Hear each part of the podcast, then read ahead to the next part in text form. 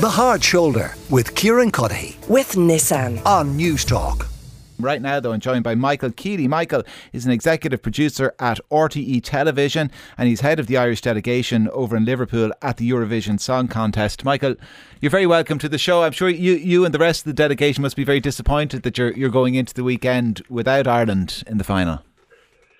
Uh, yeah, good evening, Kieran. Yeah, um, obviously, yeah, we're very disappointed. I mean, you know, all the um, delegation here, the band, and all our all our people here, uh, obviously had our eye on participating in the final uh, tomorrow night. So it's um, yeah, it's very disappointing when our our journey ends very suddenly, as you probably saw on Tuesday night.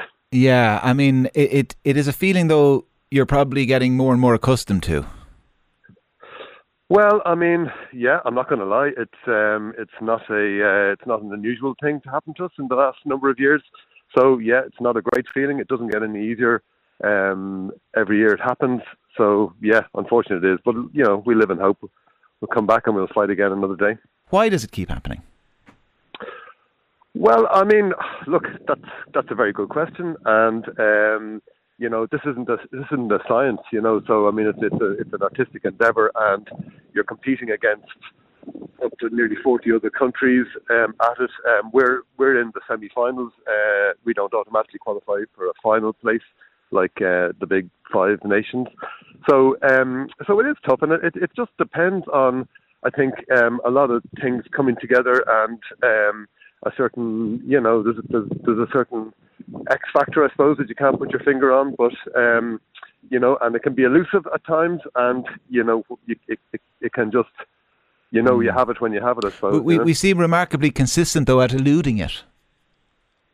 Well, I mean, yeah, that's true, but we're, I suppose we're, you know, we've we've we've had a pretty, um, pretty uh, bad, I suppose, uh, streak in the last few years. But you know, we're not alone in that in terms of countries in Europe. Other countries have had similar runs in the past, you know. So, I mean, I think it's something that you, you know, it's just you just have to keep going back and trying again year after year. I mean, uh, you know, the the definition of insanity, that whole thing of doing the same thing and expecting different results, uh, you'd be familiar with. So, what can and should we do, should RTE do, to get a different result? Well, it's not that we do the same thing every year because we send a different act and a different song and a different staging every year. So it's not as if we're sending the same act and the same song every year and expecting a different result. So I mean, it it it, it one of the things I suppose that we probably don't do in in RT, and it's down to resources and financing, is that we don't have a selection process like other countries. Uh, in other very successful Eurovision countries have. So, for instance, Norway, Sweden, Finland have um, very successful uh, shows that run over a, a, number of weeks, over six or eight weeks, and they would select uh, an act uh, over over that kind of period of time, and that very often um, gives, first of all, it gives the, the, the public in each of those countries a very good idea of what the act that we're sending is, or what they're sending is, and also it does help that the fans get to know the hardcore fans, Eurovision fans around Europe, get to know the act before they actually arrive in Liverpool or wherever it is. And why can't we do that? Well, as I said to you, it's down to resources. It's down to, to money. I mean, you know, we we don't have, unfortunately, the, the luxury of, of having a sort of uh, a never-ending um, pot of money for which from which to make entertainment shows. I wish we did, but uh, we we don't. I'm afraid. So so it's it's it's it's down to that. I mean, it's down to you know. I mean, it's it's, it's mundane sure and that's, it's boring. That, that's probably the money, case, you know? though, in most other European. I, I, I, I've no doubt, Michael, if I had somebody on from public uh, public broadcasting in any other European country, including those Scandinavian countries, they'd suggest that they don't have the money that they would like either. Well, well. Um, I mean, the, the, the BBC are dealing with budget cut after budget cut, and they effectively the UK won the competition Well, last year. Well, well, you, you you've got to remember that the UK are automatically in the final. They don't have to endure a semi-final like we do every year, and if they had to, it's doubtful that they would have been in the final for the last ten years because uh, you know they've always finished consistently in the bottom of the. This is prior to Sam um, Ryder. Now they've always finished in the bottom five of the leaderboard on the uh, at the final. So if they had to take part in a semi-final, it's, un, it's unlikely. I, I would think that they would get to the final. SVT. So i just go back to your original point. The SVT, who are the Swedish broadcaster, um, have been running their show for I think it's over 20 years now, or maybe maybe even more. But I think in its current form over about 20 years, and it has uh, it, it is a, an arena show that moves around different arenas in Sweden. So they clearly do have the money to put that on, and they keep putting it on every year because it gives them very, very good results in Eurovision. Yeah, but I mean, we, we like RTE wasn't flush with cash, uh, uh, with spare cash lying around in the early '80s uh, and up until the mid '90s when you, you couldn't throw yeah. a stone in this country without hitting a Eurovision winner. Well, I don't believe there's ever been a time when we have been flush with cash. But uh, yes, but that's true. But the but the the, the so, so again, so the same constraints, the same financial constraints existed uh, at that time, uh, and we had no, success. No, but, but, but, the but the competition was completely different back then. There were no semi-finals. There were half the number of countries uh, taking part, so everybody went to the final in those days. So it, it, it, if you ask me, it's a completely different competition now to the one that we used to win back in the day. So it's it's just it's it's just um, evolved out of all recognition, to be honest. So is it, so is the problem the competition format then, or that you don't have any money for it? How do you mean? Like you're talking about? Well, yeah, yeah, yeah. I mean, oh, you, you blame the money, and then when I suggested you didn't have money in the late eighties, well, well, mid nineties, you said, well, actually, the format's the problem. That, no, no. What I'm saying is, we don't have money to mount the sort of shows that they do in Scandinavia, which are the selection shows that pick your winner for Eurovision. The, the successful countries in Eurovision are the ones that have these uh, well established selection shows that run over a number of weeks. Could we run it over several weeks on the Late Late Show? At, the moment, you know, the, the, selection process obviously is tied in with the Late Late and the Late Late, of course, the well, format it, of it is it, all up for debate yeah. at the moment, the future format. So is, well, is that something exactly. maybe that we could do?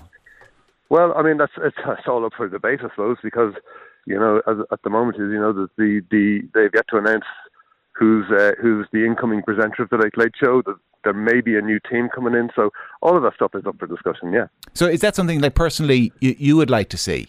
Well, with with a new no, format that you I mean, could run it over several weeks, and it might not be the arena tour that they do in Sweden, but it, it would get exposure to acts and to a song over several weeks on the most watched show on Irish television. Yeah, I mean, ideally, I'd like to run it as a separate uh, standalone um, selection show because I think that then doesn't confuse the message. I mean, the Late Late Show has a lot of other things that it does just besides you know music, and um, it you know it may be a good fit for one night, but it might not be a good fit for another night because, as I said, their their brief is so broad that uh, I don't know if you could insert a Eurovision selection show into mm. that over six or seven weeks.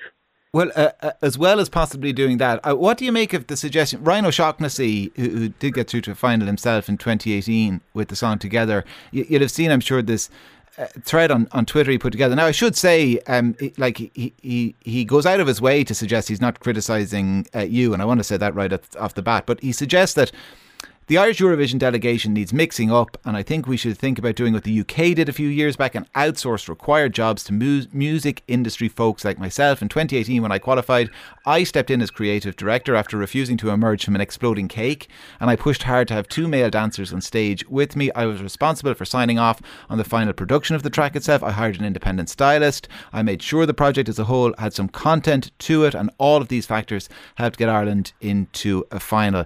I mean, the implication being saying that had it been left up to the delegation, he wouldn't have got through, but he took control and got through.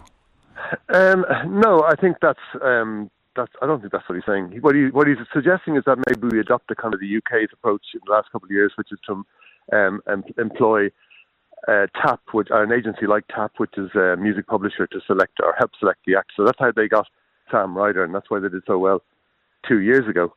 Um, so I think that's pretty much what he's suggesting, to be honest. And is that something that we should do? Would you agree with the suggestion? Well, I, I you know I think everything should be should be on the table to have a look at. Uh, absolutely, you know. So, like, I would be I would be open to any way uh, method of selecting a song that will get us a decent result. A, a, lot of people point back, and this is before your tenure as as as uh, a part of this delegation, I understand. But the, the, decision to send Dustin to the Turkey, that we're still uh, several years later being punished for it. I, I mean, is there uh, any merit well, in that? Funny, funny you should mention Dustin because he turned up the other night on Tuesday. Um, I don't think so. No, I mean, I, I don't think people um, th- think of what happened 15 years ago and, and um, refuse to, to vote for an Irish act just because of that. I think it's all down to, excuse me, the song and the performance on the night. and I think that's just what it what you know it is. It's down to people's preference on the night and who who they pick up the phone to vote for. You know, I don't think they're motivated by long-standing grudges. The, the the longer the losing streak, if I'll describe it that way, goes on, I mean, the more you must get it in the neck as well, Michael. Well, I mean, look, I you know, I, it's like it's my it's my it's part of my job, I suppose, you know, and um, I you know I, I, I tend to be the, the target for some fans' uh, ire when it when we don't qualify. Um, but look, you know, I mean that's that's that's part of the job. I don't I don't mind that. I mean, I'd rather I'd rather they criticise me than any than any of the acts that go and take part because you know they put their heart and soul into it. It's no fun, believe me, when we don't qualify. You know, but I mean, I may you know be part of a delegation next year. This might be a once in a lifetime chance for those people. So I really feel for the for the artists and for mm. the act primarily. Well, listen, we, we, we wish Wild Youth the absolute uh, best of luck with their own careers, and uh, we wish you and, and whoever you bring with you to the Eurovision next year the best of luck uh, well in advance, Michael. Thanks a million uh, for taking the time to speak to us. Michael Kealy, executive producer with RTE Television and head of the Irish delegation uh, over in Liverpool. The Hard Shoulder with Kieran Cuddihy. With Nissan. Weekdays from 4 on Newstalk.